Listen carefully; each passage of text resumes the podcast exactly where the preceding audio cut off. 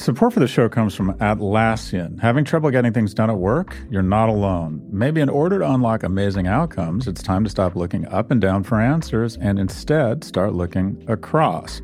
What do we mean by that? The companies with the fastest speed to market tend to be the ones that look across the organization rather than up and down the hierarchy. Stay tuned to hear how Atlassian software like Confluence, Jira, and Loom can help maximize effective teamwork in your organization. Because individually we're great, but together we're so much better.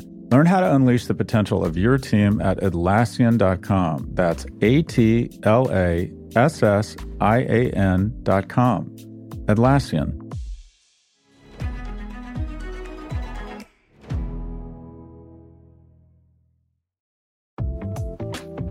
Support for the show comes from Mercury.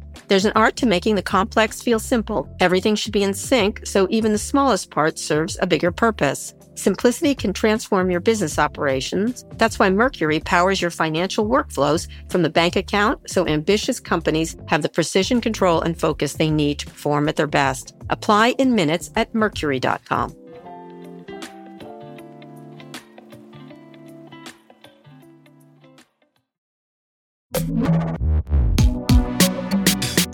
Hi, everyone. This is Pivot from New York Magazine and the Vox Media Podcast Network. I'm Kara Swisher. And I'm Scott Galloway. How you doing? How you? I'm back from my European travels. No, finally. I think the question on everyone's mind is how are you and Maverick doing? How was the premiere? I gotta say, it was fantastic. It was Really? really well done. It's you know, some people call it dad cinema, and I guess it is. Um, it's very traditional. I think a lot of people are going to be surprised by. Um, it's updated and everything, but it looks a lot like the old one, just a better looking version of it. Um, I think people were uh, people loved it in the movie theater. Tom Cruise did the whole movie star thing. They did the red carpet. Yeah. Um, I watched it in in Leicester. I think it's Leicester Square in Britain or Yeah. Leicester Square in Britain. Leicester, yeah. Um, and where a lot of the premieres are, he had the, some of the royals there. He had uh, Kate and William there. Um, but the movie was excellent. It was eh, like you know, look, whatever you think of Tom Cruise, every movie he makes is well done. He's a movie Just star. Well done. He's a movie he does, star. but he also has quality. Like there is not. It's hard to find a shitty Tom Cruise movie. It really is. You know, Yeah. they're really well done, beautifully shot. Everybody, you know, they didn't. They used very little uh, special effects. They they filmed a lot in the in the planes themselves. You know, he had all the the principals in planes Mm-hmm. shooting, so you could see them getting the G forces and this and that. And you know, it's still like a big ad for the Navy aviators, I'm, but that's I'm fine down with that. I think yeah, and it was very, you know, Brave they had a woman, they had a men, they had a woman aviator who was terrific. Um, Yeah. It was uh, Jennifer Connelly was gorgeous. Yeah, she's beautiful. she's the love interest, um, and smart. She had a lot of smart parts in it, um, Mm-hmm. and he was great. He was great. It was a, the one thing that was when you were at the at, Le- at Leicester Square. Every single picture was of Tom Cruise. There was no other cast members in any of the, uh, you know, they had huge, you know, posters and this and that. And I got to tell you, he looks frigging fantastic. They had a plane in the square, Mm-hmm. you know, of F. I think it was an F eighteen. I don't know, F 14 Mm-hmm. Um, so it was good. I think you will like it. I think as dad cinema goes, uh, and I, I- and I, what's interesting is a lot of the reviews are surprisingly this is a very good movie, and I'm like surprisingly the original movie was a very good movie. So I think it'll do very well. We'll see how it does in the theaters. oh, it's going to um, be huge. Well, it's going to be there 145 days. Un- only movie that's going to be in theaters longer than 45 days is this movie. He has insisted that it stay and it does not move to streaming for 145 days, which is unprecedented. So we'll Yeah. see. We'll see. I don't know. What do you think? I think Tom Cruise is the best actor. Mm-hmm. Um, and I'm sure people will remind me of other ones, but I think in, in golf they always say, you know, the best player not to win a, a major championship. I think he's the best actor. I don't think he's ever won Best Actor. Now that Brad No, Pitt has won, so. I think he's Yeah. most deserving. I, you know, Rain Man, Dustin Hoffman got it. Born on the Fourth of July. I thought he was Yeah. outstanding. A movie that, that not a lot of people saw, but I thought he was Right. incredible. And it was a movie called Magnolia. Yeah. Um, great in I think his his Mission Impossible action stuff, some of his weirdness off camera, and quite frankly, just his good looks make Mm-hmm. it. he- He's not taken as seriously as an actor. Well, Uh, I he think certainly he's a great makes actor. the dough. He's a movie certainly star. makes the dough. And I, th- by the way, a Mission Impossible uh, trailer le- uh, leaked yeah, this weekend, and then they put put it out because it had already leaked. And boy, is it good! It looks Mm-hmm. so good. In any case, fantastic. I give it two thumbs up. Oh, by the way, may I just say one more thing? At Yeah. the movie, Yeah. I sat next to. We have a lot of fans FYI, in Europe. You've said Everybody that before, and you say it again, and I still I like enjoying hearing it. I don't know if our fans need to hear it over and over. this woman, Megan, sat down next to me. I, Yeah. A reason I'm remembering everyone's name is because Mhm. they're named after either ex-wives or wives of mine. So Mhm. Megan was sitting next to me and she's like, "Oh my God, I'm sitting next to Kara Swisher. Where's Scott?" Like Yeah. she, she was a huge fan of Pivot. And then her friend Amanda, who wasn't there, I had to take a picture with her. She texted with Amanda. And so Megan and Amanda are our biggest fans. And I just want to put a shout out to them because I said I would. And I wished you were, everyone wants you to be with me. And they were really good fans. They asked about everything about your dog and my kids and this and that. It was very nice. I had a sense, so I'll share, you know, as our favorite topic, talking about us. Yes, I that's did. true. I spoke to a private equity conference last Friday in Miami. I had time for one question, and the question from the audience is like, "Tell us something about Kara Swisher that we don't know." That was the one question I got. What did you say? Would- Uh, well, I, I, Oh, I'm no. desperately trying to find something snarky. I said that that thing I learned most from you is I think you're a wonderful parent, um, and Oh, you you thread the needle between letting your kids fail, but also being very involved in their lives. I have a tough Yes, time with thank you. that. I'm a little too Thank much you. of an enabler. I think I'm Yeah. spoiling my kids, and I, I like Yeah. your balance between Thank you. letting them flail around a little bit, which I think is good for them. I love how you They said, do. "Well, that's a problem. You're gonna have to figure it out." Like in our household, we don't say that. We're like, Oh, we can yeah. hire a specialist to figure it out. Yeah. Um, Yeah. But no, I said, but I helped them. I mean, like Louis got to find a place in New York in the coming year because he's coming back to NYU, and I was like, "Yeah, you should find one." And I gave him links and everything else, and so I'm going to go with him to look at him. But he's doing it himself. He's doing it himself. But anyways, that's the question they asked. Tell us something about that. Oh, I thought you were going to say like know. she's secretly straight or something like that. I thought you'd say something. I get some text from someone. No, Anyway, I uh, know. uh, I told well, them about nice. the time I. I did tell them a time about the time I offered you a horse to touch my rocket, and you said no. um, sorry, you knew that I was going to work that in oh, somewhere. good God.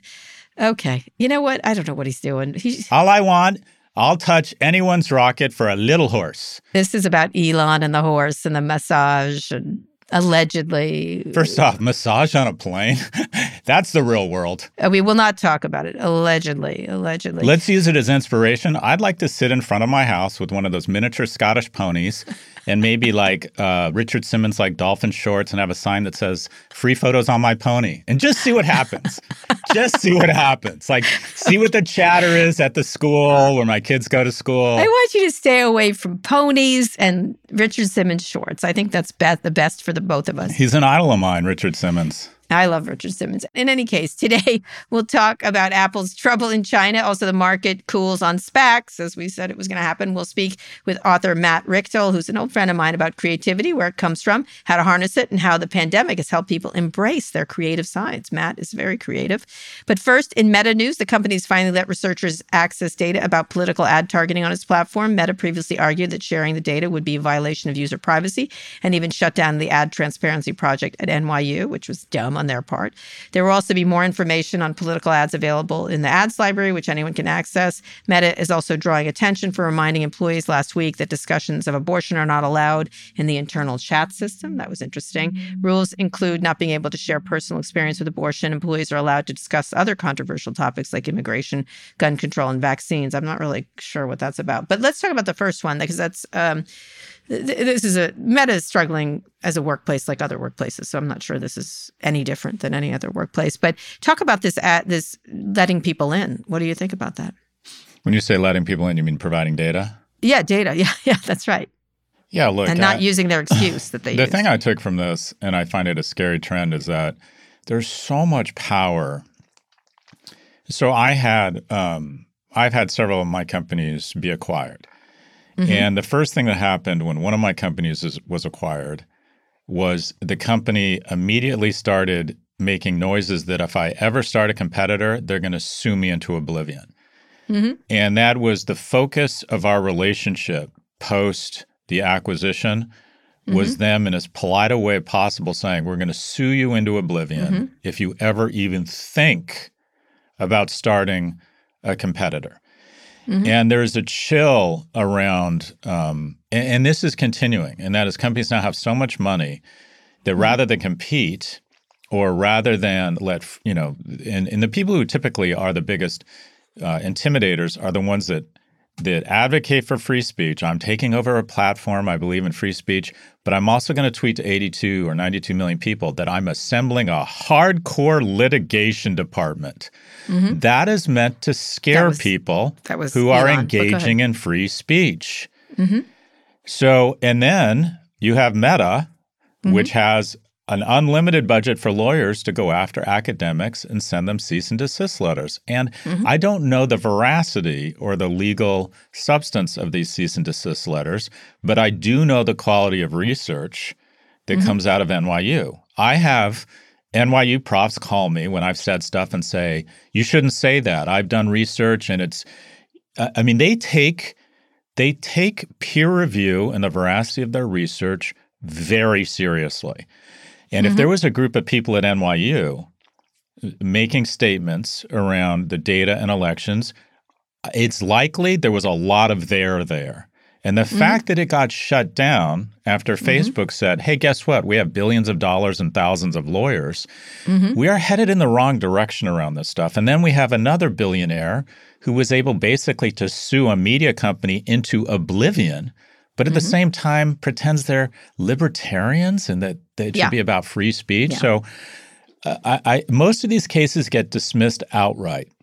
Right. But what happens is, as happened to me, I called my lawyers and said, how could they sue me for violating my non compete? I haven't done mm-hmm. anything. Mm-hmm. Like, I'm going to start right. a business, but I don't know what it's going to be. And they're like, oh, they'll lose, but they'll create a ton of nuisance and costs for you. And they know that. Mm-hmm. Mm-hmm. And so yes. this is yet another example. I think it's very frightening, especially with academic now they've let them in. They've let them let them use the system, meaning they now didn't shut them now down. they're trying to yes. say, come in and look at and okay. So let me let me uh, see the glass mm-hmm. is half full. Mm-hmm. Good for them. They if they want to start their hat have. white, give them data, mm-hmm. see what they find. Uh, maybe they figured out. May, maybe they've decided. You know what we're doing isn't malicious. Here's our data. Here, open it up. What do you think? I'm mm-hmm. a bit of a. I think they. I think they were on the. They used dumb excuses to say why about privacy. I. This is their first. I, you know, I could see a bunch of lawyers saying we can't give out this. Lawyers are there to tell you what information you can't have, like and why, and how dangerous right. it is. I think in this case, things had been become so.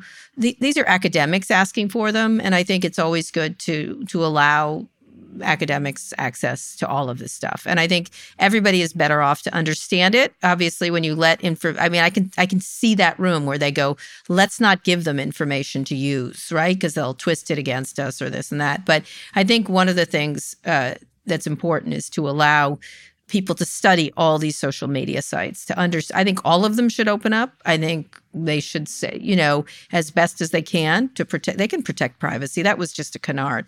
Um, I know what they think it's not, but it is. Um, mm-hmm. And to mm-hmm. give people insight into even right or even around the teen girls thing i think probably it's not as bad as was reported right we don't know yeah. let's see it yeah. let's see it if, even if it's inconclusive let's see it let's let, let's let's have a look at it and so i think they're better off showing the stuff unless it's just so bad that someone's going to get it anyway. Someone's going to leak it anyway, and then it's going to be twisted. And I think, for example, even Frances Haugen said the the teen girl story was overblown compared to this over here in foreign elections where it's a real mess. And so, uh, you know, it's a thing that draws attention and possibly is not quite true and sh- and deserves more study. And so, I think it's always good to open up. I don't. If I was the CEO, I'd like just open it up for them. Just open it up. Well, you're. You th- this is a basic a basic tenet of crisis mm-hmm. management and trying to inoculate or vaccinate yourself against crisis, and that is, mm-hmm. it's never the thing; it's the yeah. cover up that gets you in trouble. Yeah. So if Facebook had said, or just have, a tiny bit of information, not enough information, for example. Well, dribbing and drabbing it out. So if they had mm-hmm. released mm-hmm. all of the studies on youth and said, mm-hmm. and then they'd said these three things we find most troubling, and we've assigned task forces, and we're trying to address mm-hmm. this, and we're working with regulators, because also what they found in some of that data is there's there's just no getting around it. There's some positives on. Yeah on mm-hmm. youth interaction with social media. Mm-hmm. And mm-hmm. especially in a time of COVID where they had trouble, we let, uh, maybe this is wrong, we let our youngest um, go on his phone at night and talk with his friends. He likes to catch up with his friends, and I mm-hmm. think it's a good mm-hmm. thing. Um, we limit it, but instead, when they kind of hide it, it creates the notion there's something sinister going on. Yeah. So I would agree you get it out there, like you just vomit it out as much as possible. You do show what Facebook has not done, some actual.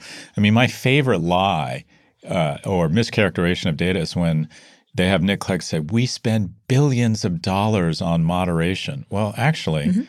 you're a 150 or 200 billion dollar firm.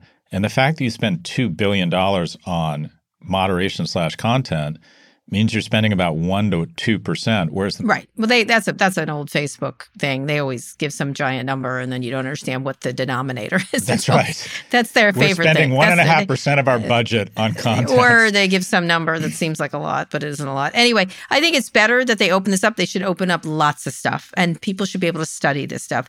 The this this is important stuff for our society, and I mm-hmm. understand mm-hmm. there's certain things um, that you know the head of YouTube was saying. You know, why should I have to give stuff out if TikTok doesn't? That's an excellent question.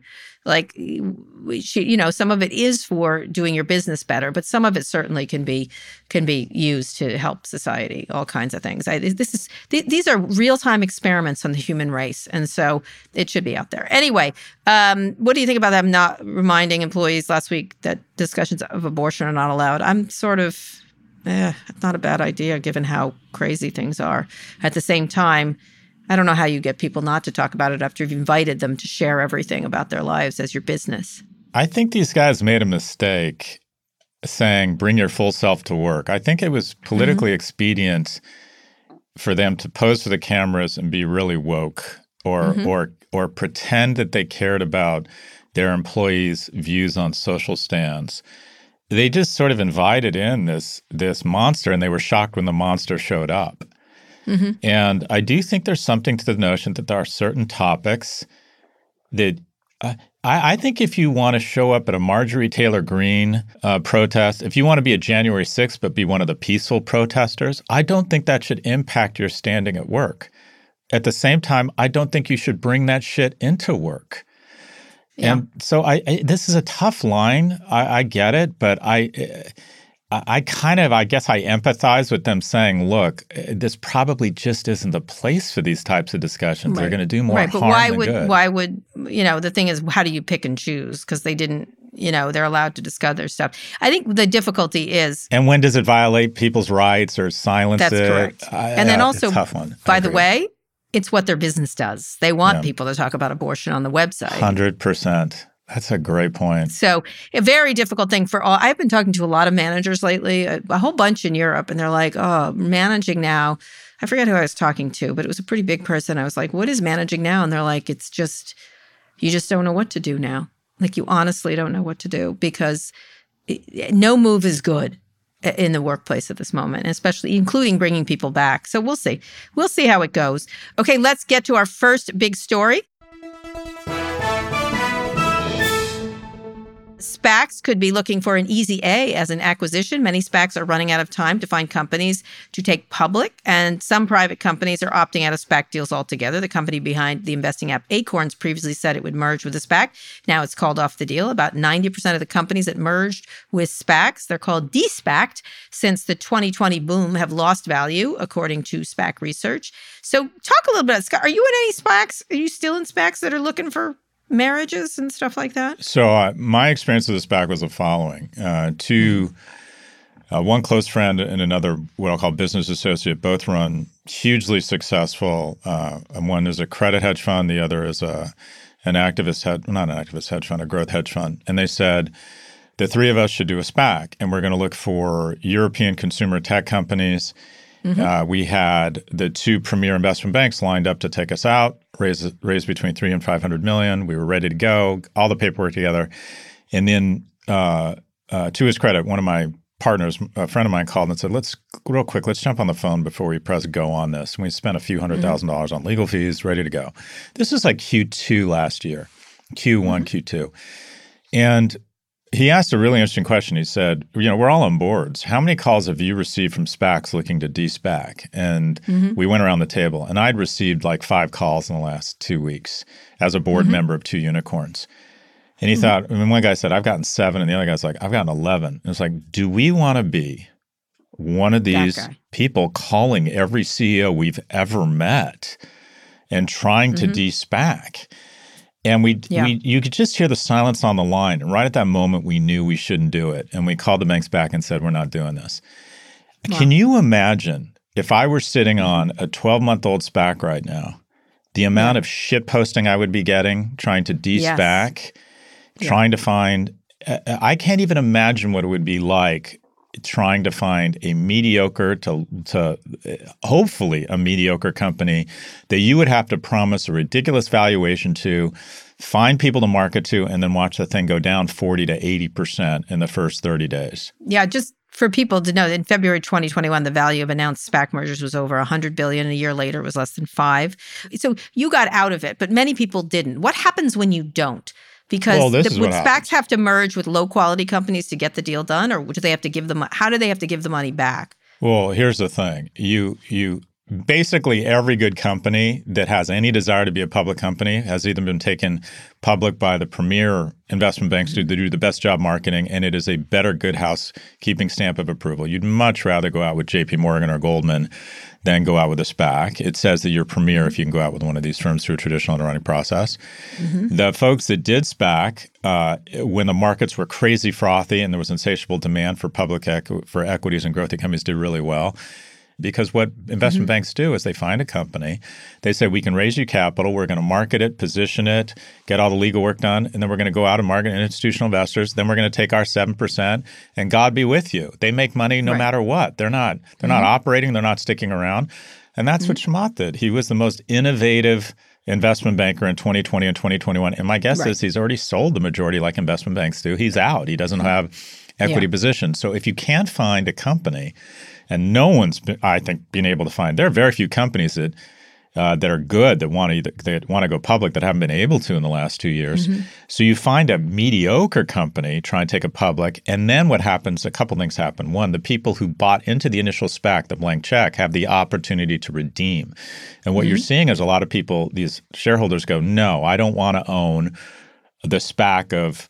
Uh, rent the run or whatever it was. I don't want to own the spec. I forget the one that had like 90% redemption and they can get their money back. No harm, no foul. They get their full money back. Now, who doesn't get their money back if you're unable to de-SPAC is the principals that have to put up two to three percent of the principal. So in my case, the three of us were going to have to come up with ten million dollars. And we'd get it back and more if it's SPACed because we'd own somewhere between 10 and 20% of the equity. But if you don't de-SPAC, you lose that 10 million bucks. And where does it go? You have to pay it back to the original.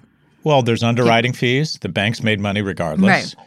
And you Right. paid for the legal fees. You basically paid for the investment bank to take you public. You paid for all the legal fees, and the investors Mm-hmm. get all of their proceeds back. So the costs of going of of raising the capital, the cost of the legal administration, the cost of the compliance are all borne Mm-hmm. Is by the principals. by the principal. And what was interesting, a lot of the money that they raised, they put it into low yield bonds or whatever. It, they- it was interesting. There's a really long story I read from The Economist. Is the money that is waiting to be despacked usually sits in very low risk areas, correct? And then you just have to return that money. Well, you don't. You, the last thing you want to do is say to your investors, "We we were poor fiduciaries and we put this in risky assets, and now the capital Right. before we've invested it." So they put it in, as they should, low risk items. But you're going to see a ton of money returned to investors, and what you're also going to see is a lot of hail marys, where Mm-hmm. a company says, "Oh, we found Joey Bag of Donuts." Um, Yeah. you know, uh, donuts, fried donuts chain to take public. And the investors are going to go, no, that's just stupid. And we had to promise them a ridiculous valuation and they're going to redeem. And they'll probably have to cancel the SPAC or find a pipe that will take out, uh, give them the money to go public. But SPACs right Yeah. now, Yeah. it's an innovation. It has gone through incredible mania, and the fall here is dramatic. It's just dramatic. Yeah, and the ones, the companies that are have SPACed are really not doing well. Uh, many of which might go pub- private again. Grindr is still planning to go public via SPAC, but and But that's a great Social. company. Grindr's a great company. Yeah. if you look at the economics, Why couldn't they just go public? it's a great company. Uh, quite frankly, that's a perfect analogy for where SPACs are an innovation. I don't think JP Morgan wants their name next to Grindr. Oh, okay. All right. Now, Bill Gurley was pushing SPACs as a way to get control away from investment bankers. So it looks like investment bankers are still in control. Uh, it's a uh control. It's I, I don't I don't. It, it's same dogs, different fleas. It's a group Yeah. of it's different different marketing and you get to just add water and it's a faster Yeah. process. You get you get less looked at. You get less. It's people The- that the- are hard have a harder time going the public. principles sure. the principals of a SPAC will position themselves as operators. We were trying to position ourselves as thoughtful people that could help add value to a company. That's mostly bullshit. What SPAC Mm-hmm. principals are is investment bankers that do all of the legwork up front, all the compliance, get get the documents ready, and are ready to press go and take you public faster than you would with an investment bank who, by the way, and with less scrutiny and with less. You can do forward leaning revenues, correct? Something like that. You can you can be a little more frothy about yourself. Well, and not only that, the investment banks just have a higher bar. Um, they just Yeah. they get the best of the best, and that's the the right positioning. And I think I think from a regulatory, you don't have to say as much, but that's all going to be reformed. You don't have to say as much, and you can you can make project future projections that are more um, not so not so. if the if the more- SEC wasn't outgunned and had the staffing that its they would its position on this. requires, and it's coming, there would be more regulation because the reality is uh, it's very unusual to find a SPAC that is Mm-hmm. not only well below its offering, but is I have Right. I have two friends. One took two SPACs out. Another that you and I both know took a SPAC out. They're each seventy to ninety percent below their offering, and when you have that sort of destruction in value across an entire asset class, yeah uh, the SEC needs to say, well, what investor protections were not put in place here? There is a Yeah. call it paternalistic, call it whatever you want. Mm-hmm. But I mean, SPACs have just been, they- it's just so funny. It's like we all saw this coming. yeah. And yet, Too for a while, When Paul Ryan had one, I was like, and we're done. Remember? I don't know what happened to his SPAC. Remember he had a SPAC? I doubt it despacked. I probably did not. It's probably one of those that will have to return its money. probably. Oh, so I feel bad for Paul Ryan. No, I don't. And by the way, I think if you're sitting on top, I've gotten calls from several people looking who, uh, you know, Mm-hmm. looking for a thing in the consumer space. And I'm like, return the money. There's no, it's Yeah. it's not as bad to return the money as it is to Yeah. convince people that it's a good idea and have a shitty company that's public and everyone's upset and they lose money. Yeah. There's no, I, I I get it. There's no shame. There's no. It's they, like, were, they all thought that, listen, a lot of the people we know that were doing it thought they were going to make a killing. They did. There was well, and just, some did. The ones that got out early, Yeah. the ones I that know, got but out then, early. then then the middle group was like, "Oh, I'm into." There, everyone was like, "You should do a SPAC here." I'm like, "No, it feels dirty." I don't know what else to say. It feels dirty. I felt dirty when I saw the original ones going. Felt dirty. The whole thing. The whole thing. Yeah, and Dirty. it's but it's it, it is an innovation. It'll still be around for a while. It's still a way to get out. I'm Yeah, I'm an investor in a things. company that's backing with SoftBank Oh, uh, or right. de-SPACing with SoftBank.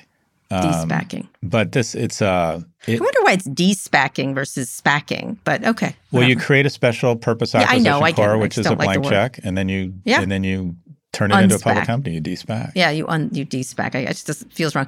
Um, you know, next week we don't have enough time. We're going to talk about crypto too, because I went back and forth with someone who said that we're we shouldn't be doing ads for crypto, uh, which we'll talk about on Thursday. I but crypto market, yeah. But you know what? I read the literally ad. was. Yeah. Yes, you did. Um, but we were talking about people able to buy crypto, and that was that was what the ad had in it. It wasn't Yeah, like in the retirement the fund, and I, I got to be honest. When I read the ad, I felt Yeah. funny about it. I'm like, it Yeah, just all yeah, just felt it's- awkward. But your Yeah, points well, were we good. will talk- your points were good too. My point was like we don't know what's going to happen, but there's a lot of people who are. We're going to invite one of these people on, not the guy who yelled at me like ridiculously and then wondered why I was irritated. Um, but uh, but uh, but we should talk. We should we we have what I noted was we're very tough on crypto in the show, and it, it's fine to let people if they want to get in crypto, they're adults, and say it's speculative, and that is what we have said over and over and over and over again.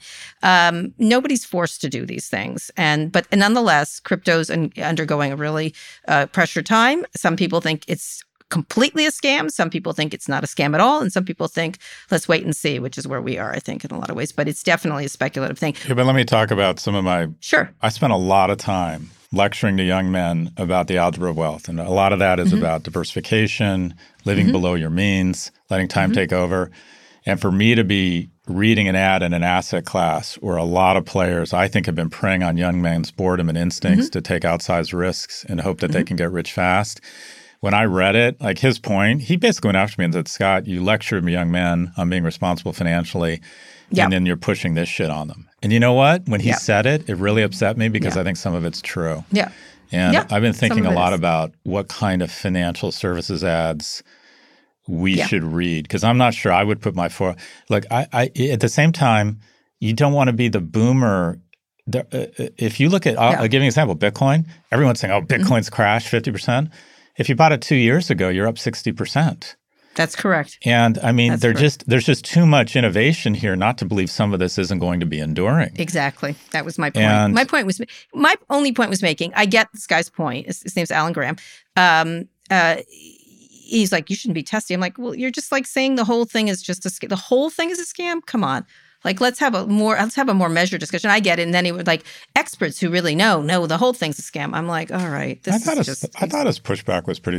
uh, hey, It- given it most of the pushback I, I get, defending. that was fairly civil. Okay, it was uh, well. I uh, my point being is that uh, the only point I have is we're very tough on them in the show. yeah. We also say it's very speculative, and if you have extra money that you just and we've had people on talking about this, um, and we've talked about the decline and that you better be careful at these numbers. But in the end, people are adults, and if they want to put twenty dollars or two hundred dollars of their money in something.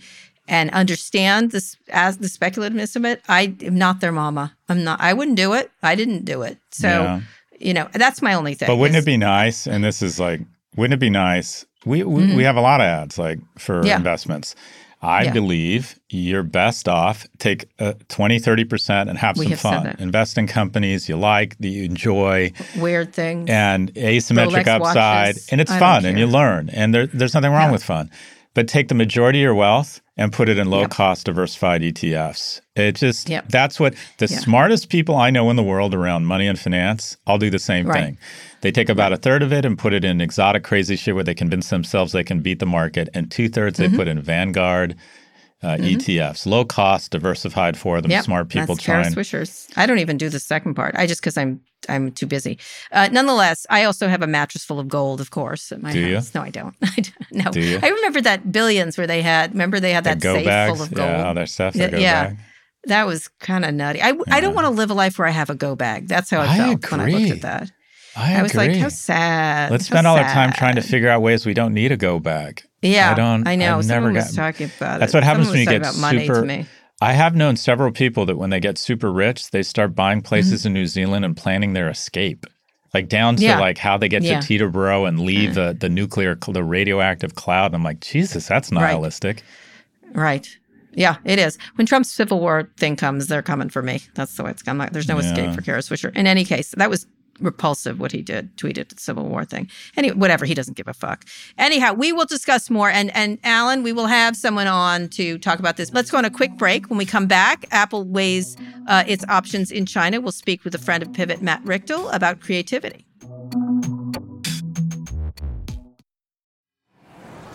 Fox Creative.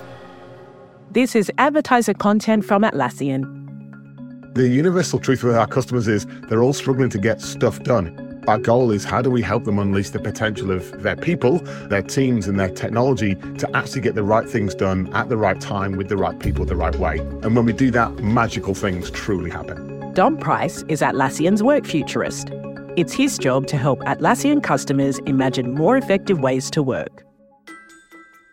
It's completely natural to focus on what you can control in your team. The problem is if, if that's all you do, you get pretty myopic. The best teams I'm working with, they really work on who are the people upstream and downstream that we need to work with. How do we get flow across the organization? How do we get value into the hands of our customers quickly? And sometimes achieving flow means that instead of asking who do I work for, it's asking who do I work with. When you get team connection right, everyone benefits the employee, the employer, and the customer, right? To get stuff done, the best organizations and teams right now are focusing on modern work. They're dreaming about the future, but they're dreaming about it by planting the seed to get the right things done right now.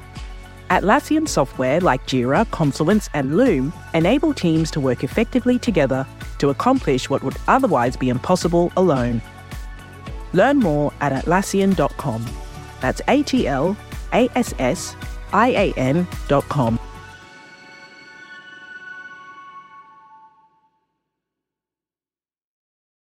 With Kizik hands free shoes, motion sounds something like this. Kizik helps you experience the magic of motion. With over 200 patents and easy on, easy off technology, you'll never have to touch your shoes again. There are hundreds of styles and colors, plus a squish like nothing you've ever felt. For a limited time, get a free pair of socks with your first order at kizik.com/socks. Scott, we're back. Apple could uproot its China operation. COVID lockdowns and tech crackdowns have Apple reportedly looking for some to move some of its production out of China into Vietnam and other places. Currently, more than 90% of Apple products are manufactured there. Now, the company is eyeing India, Vietnam, other Southeast Asian nations as possible manufacturing bases, and Apple's not alone. One of China's own homegrown billionaires seems to be venting online. Tencent founder Pony Ma shared a viral op ed by a Chinese author who decried the economic impact of lockdowns. This is uh, something every everybody in Europe was talking about, by the way, which is really interesting. Um, is is Apple seriously just trying to get a better deal with Chinese regulators? Uh, I think they're quite exposed there. In 2016, Tim Cook signed a secret $275 billion deal with China that's set to expire this year. Um, what do you think about this? I think they're quite exposed here, as are many companies. With this this lockdown that China's doing, seems everyone was talking about it last week in all the different business places I went. There's so much here. The the rights. Yeah. The, I, I think the Chinese got it right. And initially with COVID, when you had mm-hmm. something that was more lethal and less infectious, a total lockdown, there was some logic to it. Now that it appears, it appears that that the virus, if you will, may be less lethal but more infectious. A mm-hmm. lockdown doesn't make sense, and they haven't yep. adapted. They haven't adapted to uh, their strategy to what I would argue is the current reality, and. Mm-hmm what has happened to all of us. Uh, so, supply chain used to be this cost center where the whole point of your chief supply chief supply chain officer was to get shit to the factory or get it to the consumer for the lowest cost possible. And then mm-hmm. Amazon said, wait, it could be a profit center. If you differentiate on supply chain and get things to people within 48 hours, you can actually charge more. If you have uninterrupted supply chains like Tesla and you make your own chips and you have more control over your own supply chain, you mm-hmm. can charge more money. And what we have all dealt with, and this happened. Um, I was on the board of a specialty retail apparel company that had 550 stores, five billion in sales, and we woke up uh, in COVID and said, "Oh wait, 93% of our tops are manufactured in like a 50 mile radius in Shenzhen, mm-hmm. China." And this thing has totally gone into lockdown. So supply chain heterogeneity is is become a huge topic 100%. for people, and that is yeah it doesn't make sense to be reliant on any one supplier for a critical what every what every assembler home builder manufacturer is realizing right now and it's fascinating mm-hmm. but frustrating is where does exactly does everything come from and like oh did you realize that winch comes from turkey the mm-hmm. even ukraine is slowing down automobile manufacturing because yeah. they make yeah. certain uh, materials and the supply chain the global supply chain has been has been it hasn't come to a grinding halt, mm-hmm. but it has slowed down dramatically. So I think everybody is rethinking their supply chain, and I would argue mm-hmm. that the big winner is going to be, um, in my view, is going to be Mexico because mm-hmm. it's lower cost, but it doesn't have the geopolitical strains. Proximity. Mm-hmm. Pankaj Ghemawat, my colleague at NYU, has done mm-hmm. great research showing that as much as we talk about globalization and we have globalized, there's still proximity matters that almost every country's every country's biggest trading partner is usually the ones mm-hmm. they share borders with. And mm-hmm. we're having sort of a deglobalization of the supply chain because of proximity and also yeah. just geopolitical relationship. But I, I would I would argue I would argue most of it or two thirds of it is positioning to say, mm-hmm. look, China, you got to we made a huge investment here and we are willing to to diversify mm-hmm. but they, I, I also think they will do a little bit of diversification. Have you heard anything? You know these people yeah I, I, I, think that pony ma said this. He's a he's been sort of a good soldier so to speak he's not spoken out like this. The economic impact of lockdowns is they've got to make a choice here. It's a, what they did the big mistake they made i was talking to a lot of pretty well-known medical people at some of these events I went to is they did not vaccinate their older population. And so they've kept deaths very low, but they're so exposed with their old, older population. They're not vac- they're, it's our older population is really vaccinated. Um, and our deaths are down now because mm-hmm. a lot of mm-hmm. people either had it or gotten the vaccine. I think we're at 79%, 76%, something like that. But nonetheless, we're seeing more and more iterations of this stuff. Um, but it's not it's not fatal. They have made a very fatal mistake not taking that time, not using the right vaccines, uh, not uh, not develop, not using Pfizer and others that are more effective, developing their own vaccines, and so they're really in a in a in a jam here. And so uh, that's going to cause everybody else to say we're going to go to. I think India probably is the one country that'll probably benefit the most, hmm. despite hmm. some of the the political issues there. Um, Apple announced that it's manufacturing the iPhone 13 in India, mainly for the Indian domestic market. But if you're at, watching Apple, is the company you've got to watch here because they've been very close to China. Uh, much to much to, critis- to much criticism in many times, um, and they will be watching what they do is where you want to watch everybody else. And I, I, think it's very hard to move a lot of this global manufacturing, given you know whether it's Shenzhen or uh, Shanghai or other parts of uh, China. Uh, this is where everything is made. Everything is made, and so it'll be it'll be a big move to move it elsewhere. We'll see. We'll see. It's certainly not moving to the U.S. though. I'll tell you that. Um, so interestingly, in China, online searches for emigration, uh, emigration increased 440% last month, meaning people want to leave. President Biden said last week, by the way, uh, this week that the U.S. would defend Taiwan in a military uh, conflict with China, which was a big thing to say. Uh, usually, we have strategic ambiguity with respect to Taiwan, but obviously, he was putting a line. That's the line in the sand, as they say, uh, which is, I think, a pretty good line to have, but very dangerous in lots of ways. I, I can't imagine the Chinese will do that, but you never know. Uh, but anyway, it'll be interesting to watch where this is going in terms of, of, of, Do you think there'll be any manufacturing brought to the U.S.? They have advanced manufacturing here for Apple, but not not a significant amount. I actually do think there's going to be a lot of onshoring. The dollar. Mm-hmm. Um, I, look, I, I think that wages in the U.S. and robotics and supply chain concerns and proximity are actually i'm on the board of a consumer company that's actually pulled manufacturing out of china and is onshore mm-hmm. or reshoring it. I don't know what the term is, onshoring it. We're bringing it back to the U.S. De-SPACing is the word. But go ahead. That's right. But the the thing that struck me about all of this when I read that stat about China, about people wanting out, uh, for a long time, supposedly, two thirds of people who have more than a million dollars in China uh, qualify one of two groups. They either have left or they're planning to leave. And mm-hmm. what economies tend to focus on is how do we create the infrastructure and the investments such that you can make money here. But what people, I think, sometimes fall short is the right long term strategy is not mm-hmm. just where's the best place to make money, but where's the best place to spend it. And that yeah. is the reason why I believe New York, and London uh, and and essentially the U.S. and Europe will have more robust economies and will never experience the same level of brain drain.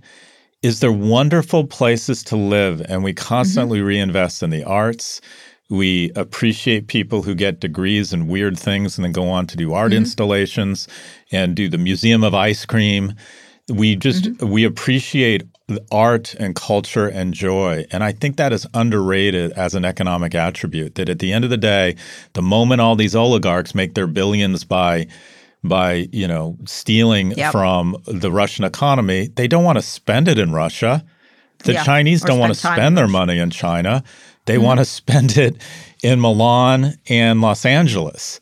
Mm-hmm. And because these are places that have such an appreciation for art and the arts and it feels like we should be subsidizing our culinary academies and our film schools and our mm-hmm. and entrepreneurs mm-hmm. yeah. that if they go into the arts I mean it's just an it's just an unbelievable boon to our economy. People want to come live their lives once they have money in in your yeah. in the West. It's a huge yeah. Uh, well, they can make us. it nice there. They can make it's beautiful in lots of their parts, but nonetheless, we'll see what happens there. This is a big story. It's going to continue. What's going to go on with China? But uh, now, speaking of creativity, let's bring in our friend of Pivot.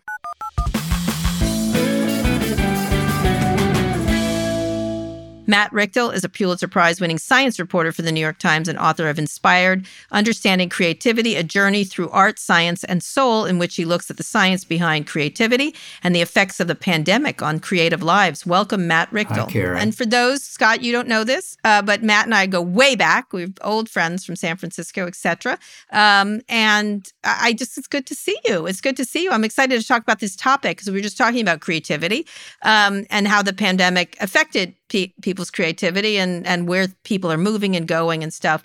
So, uh, so wait, hold on. Can I interrupt already? Sure. Yes, please. Because I have a Kara story. Oh no. All right, go ahead. No. It's about creativity. All right, Okay. okay then. Perfect. Okay. So uh, when I realized that I was a madcap creator, I wrote a book, and then Kara graciously inv- first book. There have been like 10 So we thought at the time it was special. It turned out it wasn't going to be special at all. Mm-hmm. And you invited me to your house, mm-hmm. and we had a book party. You remember Yeah. this? Yes, I do. And then and then you say, Matt, you got to go thank people.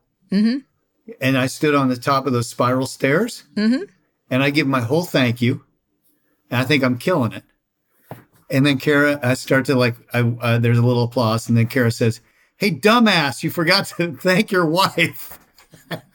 Yes, that wasn't very creative of you. Well, you should be thanking your wife. All right. Thank you for that lovely Kara Swisher story. But in any case, I was correct. But let's talk about the idea of pandemic affecting creativity, because I think one of the things, you know, there are a lot of jokes that people had time to learn to bake sourdough, et cetera.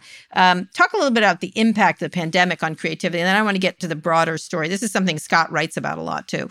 Um, so talk a little bit about what's happened. Well, first, first of all, I'm going to say that I'm going to say broadly, and I, and I am connecting this to creativity. I mean, to mm-hmm. COVID.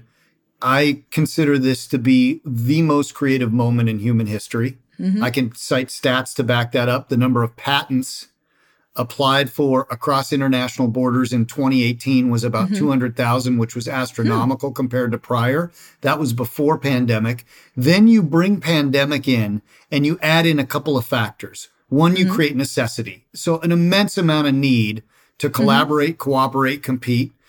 Um, two, you have technology blossoming. And if you look at the history of creativity, there's a reason it happened in Jerusalem. It's where I mm-hmm. start this book. It's because you had a population of 500,000. Florence, Harlem, Rome, go down the list. These are population centers. And with technology, things are population centric. And finally, Kara, at the risk of being, and Scott, at the risk of being long winded, COVID itself was insanely creative as a biological organism. It was mm-hmm. just novel enough to catch on and flummox our immune system and just mm-hmm. alike with what we have inside our bodies to become a mass market success as evil as it was. Mm-hmm. Interesting. That's an it's calling. Yeah, it is creative. It was certainly um, good at what it did. Let's just say. But but talk about that idea of creativity is learned and innate because a lot of people don't tap into their creativity, right? Or it's not a it's not a yeah, skill they, that's they taught. don't, and it, and it's too bad because um, because in point of fact, we're just filled with misconceptions. One, intellect is not the same as creativity. Um, the the research will bear out. First of all, IQ not the same as intellect, but just for the purposes of research, that's where a lot of it is. IQ between 100 and 120 seems to be sufficient to be wildly creative. Over 145, 147, it actually seems to go down. Yeah. What does that suggest? That creative creativity isn't about finding the right answer. In some ways, the way I describe it is a creator isn't someone who answers the question. It's the person who comes up with the question in the first place, then answers it. Uh, nice to meet you, Matt. So I, I I love this topic. I think a lot about it, and uh, I'm curious. So I um I always look to Wallas, one of the great theorists around this, kind of the four stages: preparation, incubation, um, illumination, and verification. And I've tried to disarticulate those in terms of my own creative process. Do you have any sort of process that you can articulate for how people who think, well, I want to just get better at this, and to say I want to be more creative isn't that useful? Do you have any mm-hmm. Yeah. steps that you can share around trying to to become a more creative professional? I'll, I'll I, I will, and I'm going to package them in a, in a homily first. Mm-hmm. I think that what you hear is necessity is the mother invention. I don't agree with that. Mm-hmm. I think authenticity is the grandparent of hmm. invention, and necessity is a subset of that. And I think that where a lot of people run into trouble, and I've and I've actually had this conversation across Silicon Valley with people who are included in this book. When you set out to solve a problem, you in effect are within the confines of that question.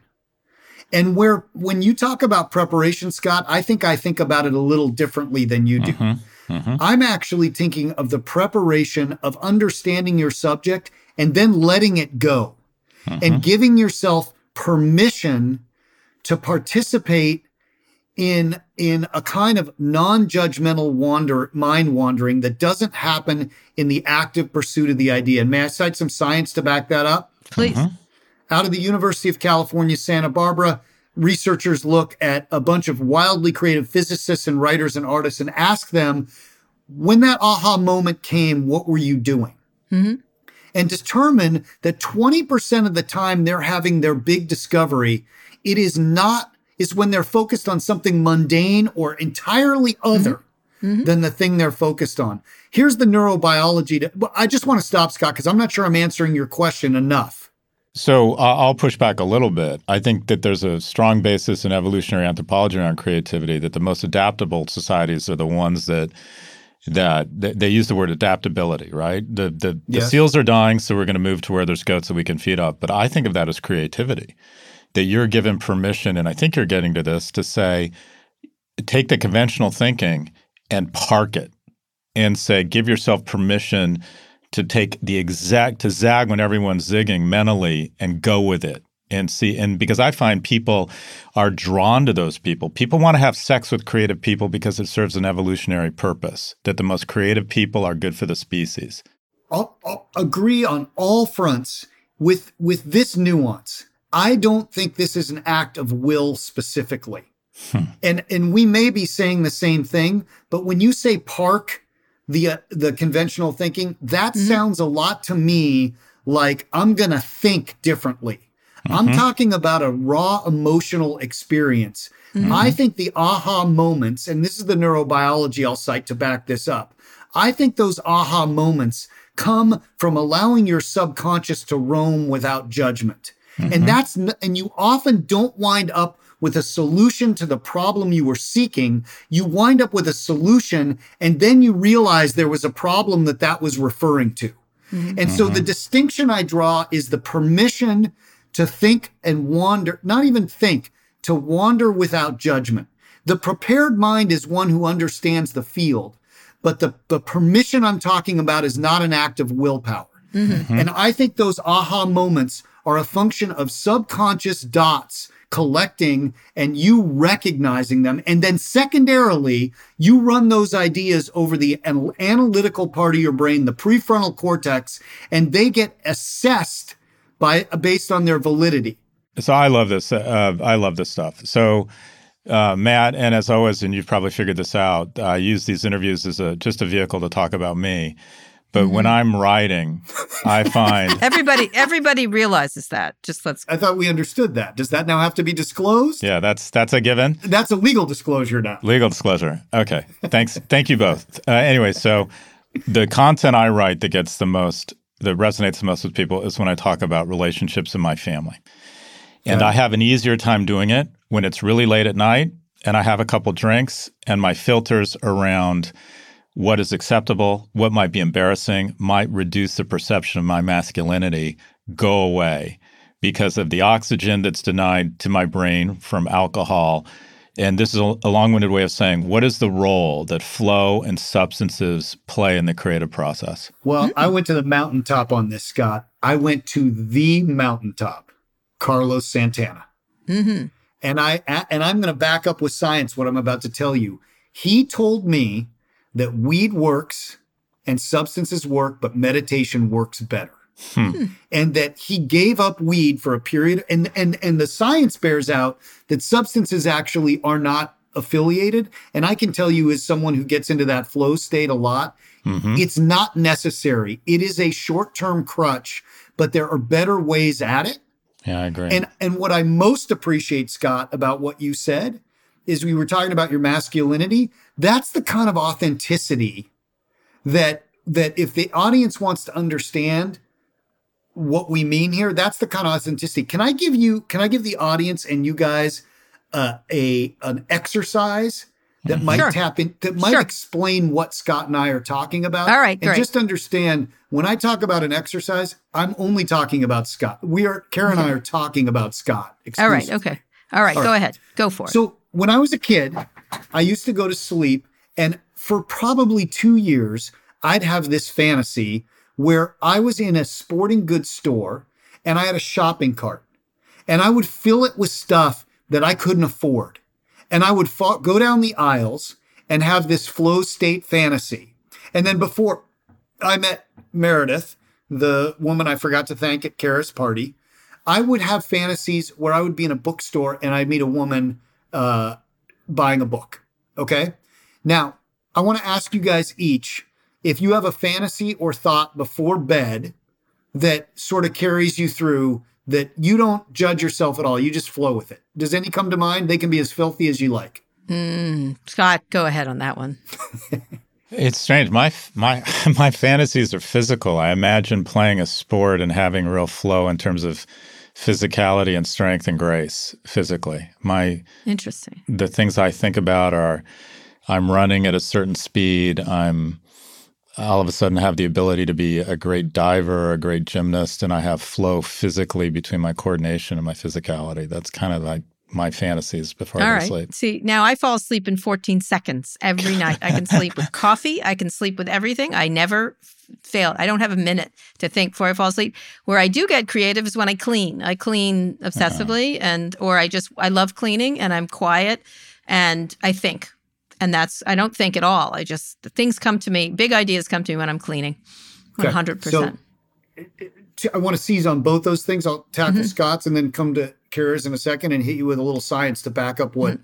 what each of you is describing. The reason I go through this exercise is I think for many people, the when when we talk about like wandering, mind wandering without judgment, Kara, as you're doing, people don't really know what that means. The one time I find people do that is that before sleep, they feel no need to be productive. They don't censor themselves. One of the things the mind wandering research will bear out is that when people's mind wanders, they either worry or they feel non productive, so they stop letting it happen. And what's happening before you go to bed is it's like borrowed time.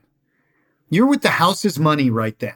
So, to the extent you can get in that state, I know when I'm in it, when I start to have all kinds of stories pop into my head and ideas, and I let them go without judgment.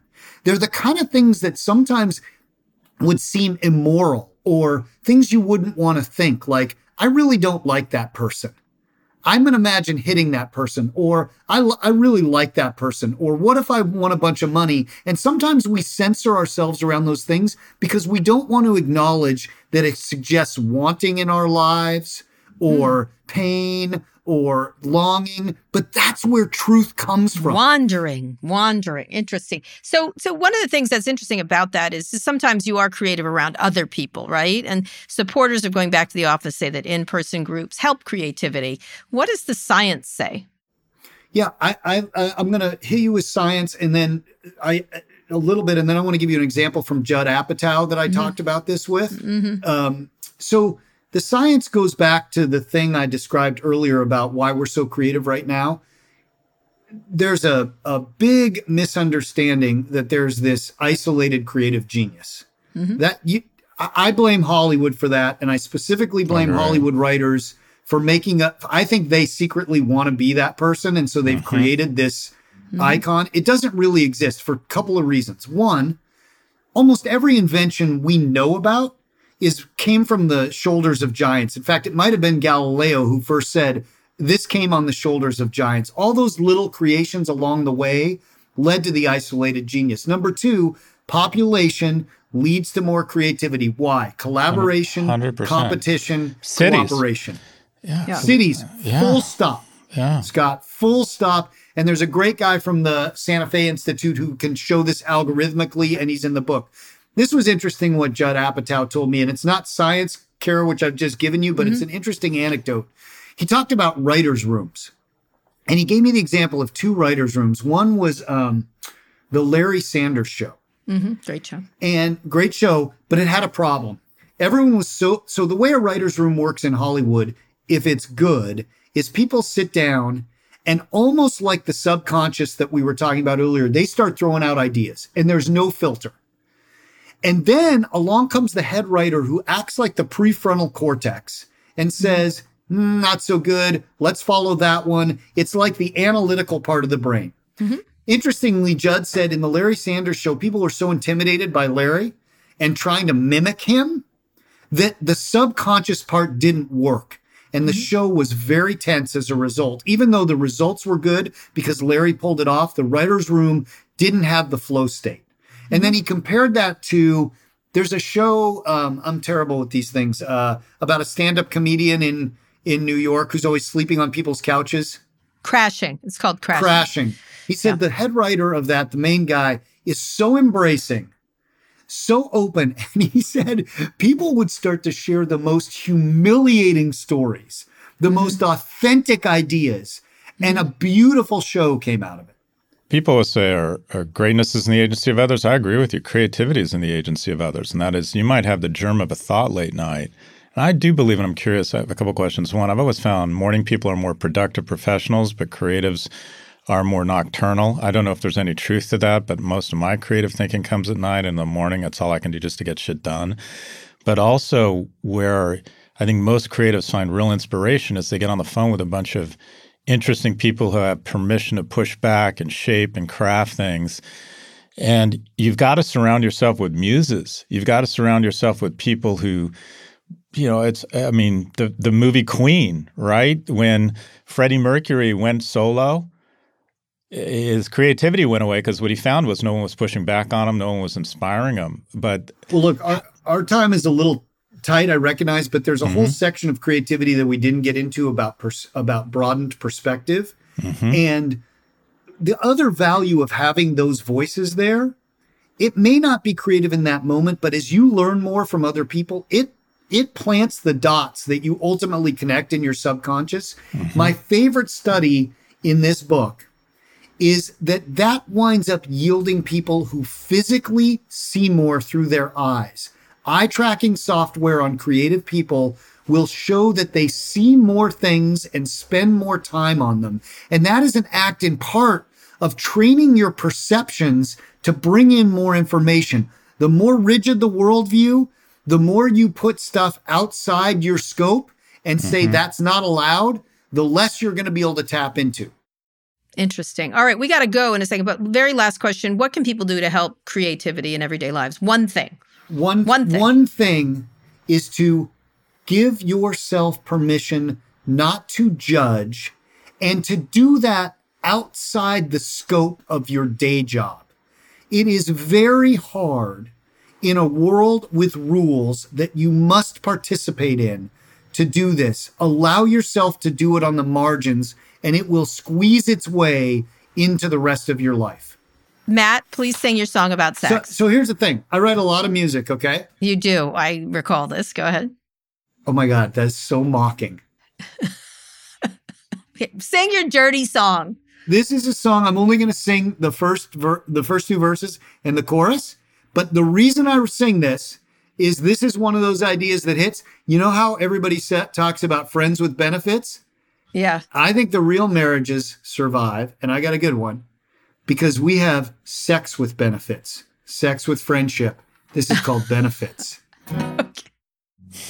Don't you laugh yet? I haven't even. I'm laughing yet. already. Go ahead. God, even I'm turning red. I know Casanova, but I started to smolder when you walked over and by.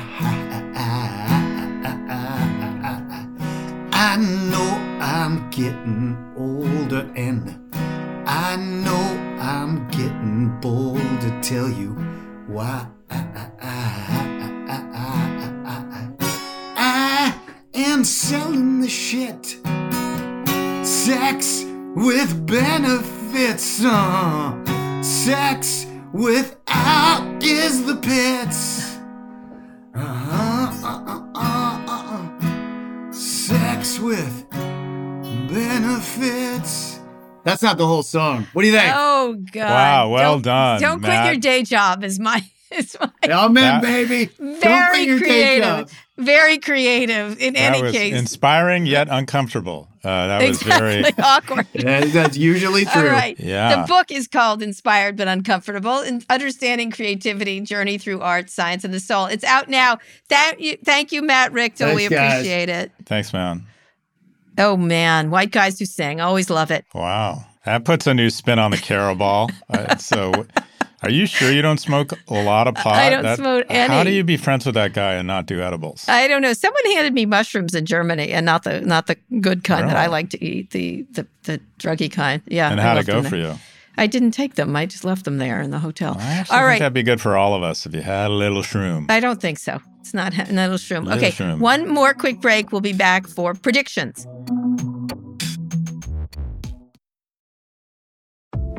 Support for Pivot comes from Hidden Layer. It seems like everywhere you look, industries are turning to generative AI. We talk about it a lot on this show. Businesses can generate more ideas, answers, connections, solutions, and momentum. But at the same time, security teams are forced to slow down that progress so they can make sure AI adoption is safe and responsible. Hidden Layer's AI detection and response platform secures generative AI and large language models from malicious attacks, leaking of confidential information, and intellectual property theft. Hidden Layer helps you generate more by enabling seamless, secure generative AI. Here's how it works AI detection and response protects businesses from potential attacks by monitoring and analyzing the inputs and outputs of their generative AI applications, blocking harmful transactions, and alerting security teams in real time, allowing organizations to accelerate their AI adoption with speed.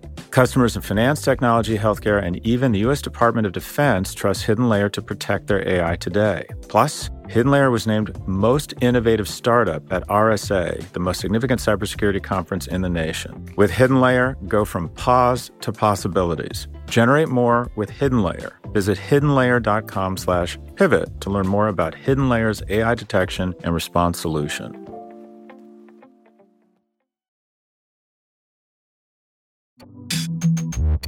Okay, Scott, I want to hear some predictions, but I actually asked you to talk about this layoffs thing this week. So one of the things you had talked about was more and more layoffs, um, and among the the fleece collar people. And you've done some layoffs at L2. So I want you to illuminate me on that prediction a little bit more and explain what you guys went through and and where you think it's headed. Uh, actually, I sold L2 five years ago, but I'm glad L2, you're so I'm sorry. invested in my in my career.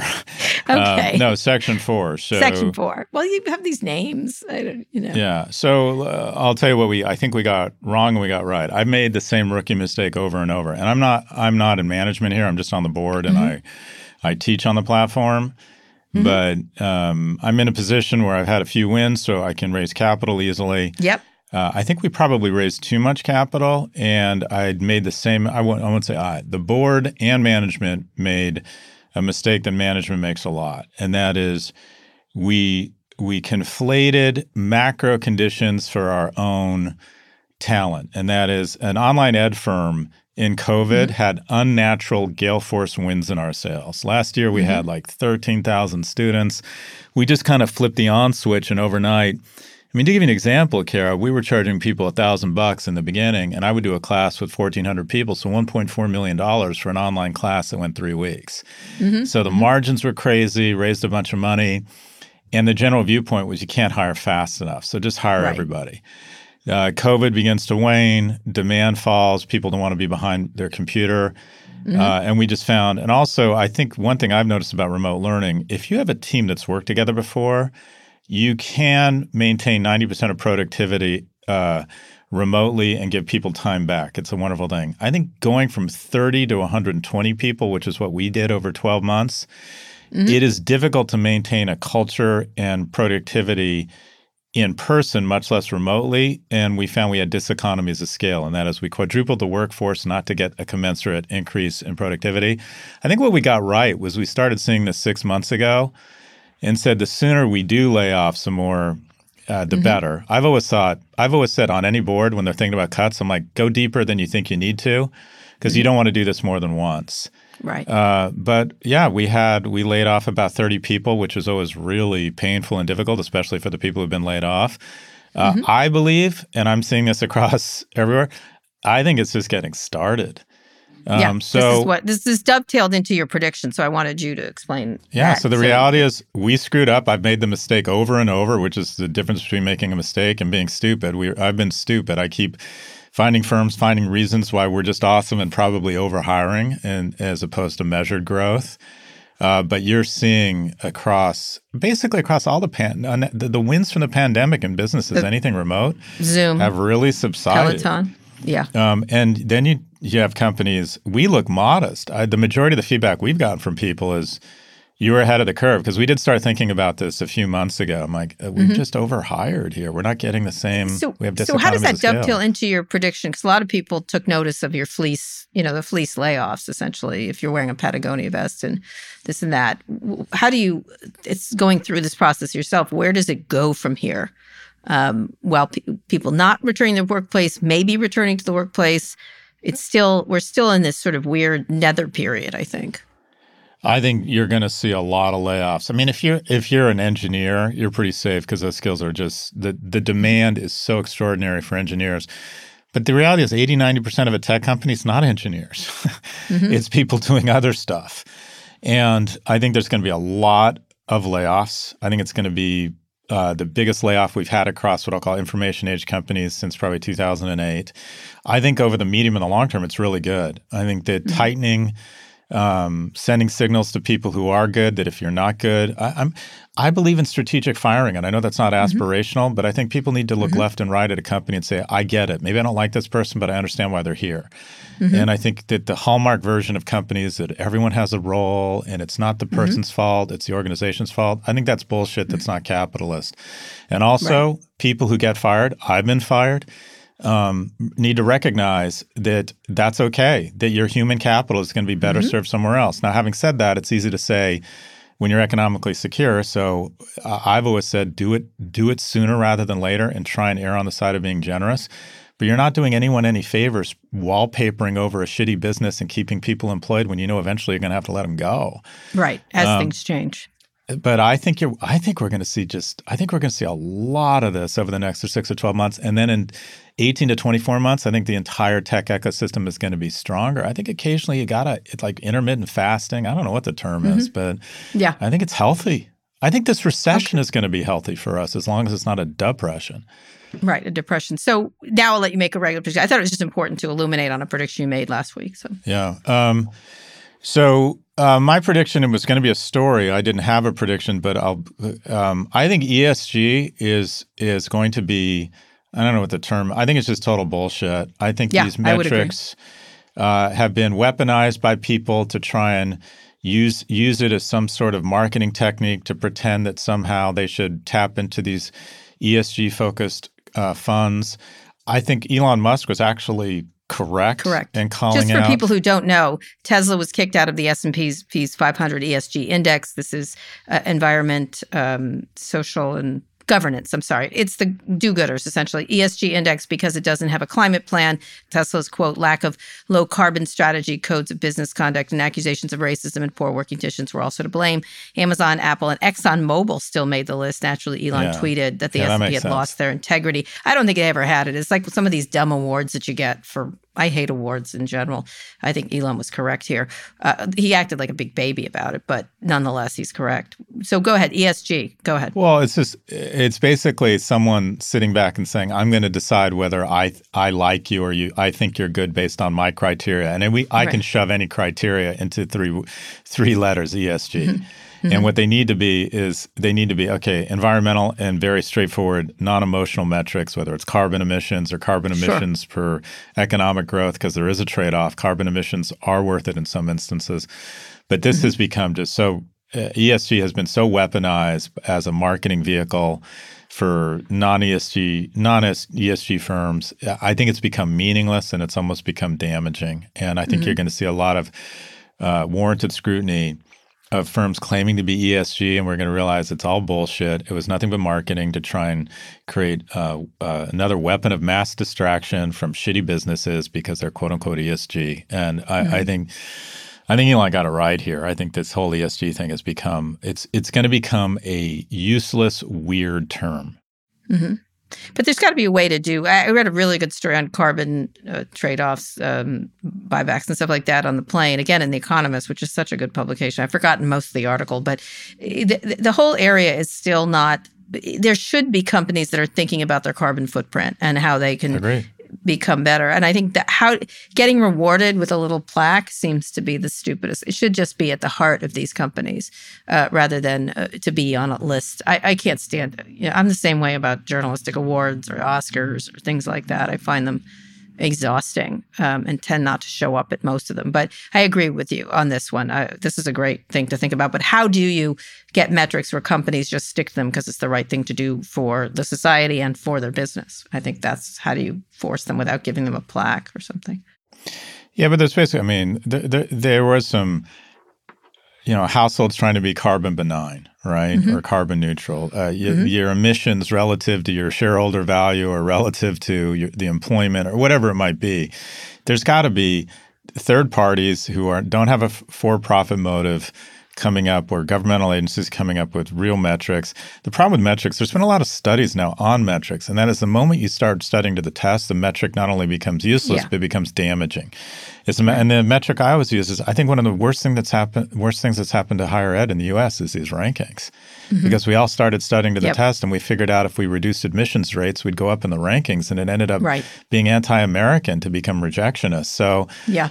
But this is so important. This field is so important that some sort of agreed mm-hmm. upon metrics around how environmentally damaging or you know how I mean one of the one of the nice things about these tech companies is they are relative to their economic output they are not harmful to the environment but there's different types of environmental damage right mm-hmm. so this is a this is an interesting field but ESG god it's been weaponized and perverted yeah, I would agree. I think we're we're agreement. I was going to note we were agreeing with Elon on this, but it's it still goes. These things go on all the time. Anyway, that's the very long show. We'll be back on Friday for more. That was a long show. That's okay. It was full of interesting things. And Scott, read us out. Today's show was produced by Lara Naaman, Evan Engel, and Taylor Griffin. Ernie Indradat engineered this episode. Thanks also to Drew Burrows and Mia Silverio. Make sure you subscribe to the show wherever you listen to podcasts. Thanks for listening to Pivot from New York Magazine and Vox Media. We'll be back later this week for another breakdown of all things tech and business. Kara, have a great week. Thanks, you too, Scott.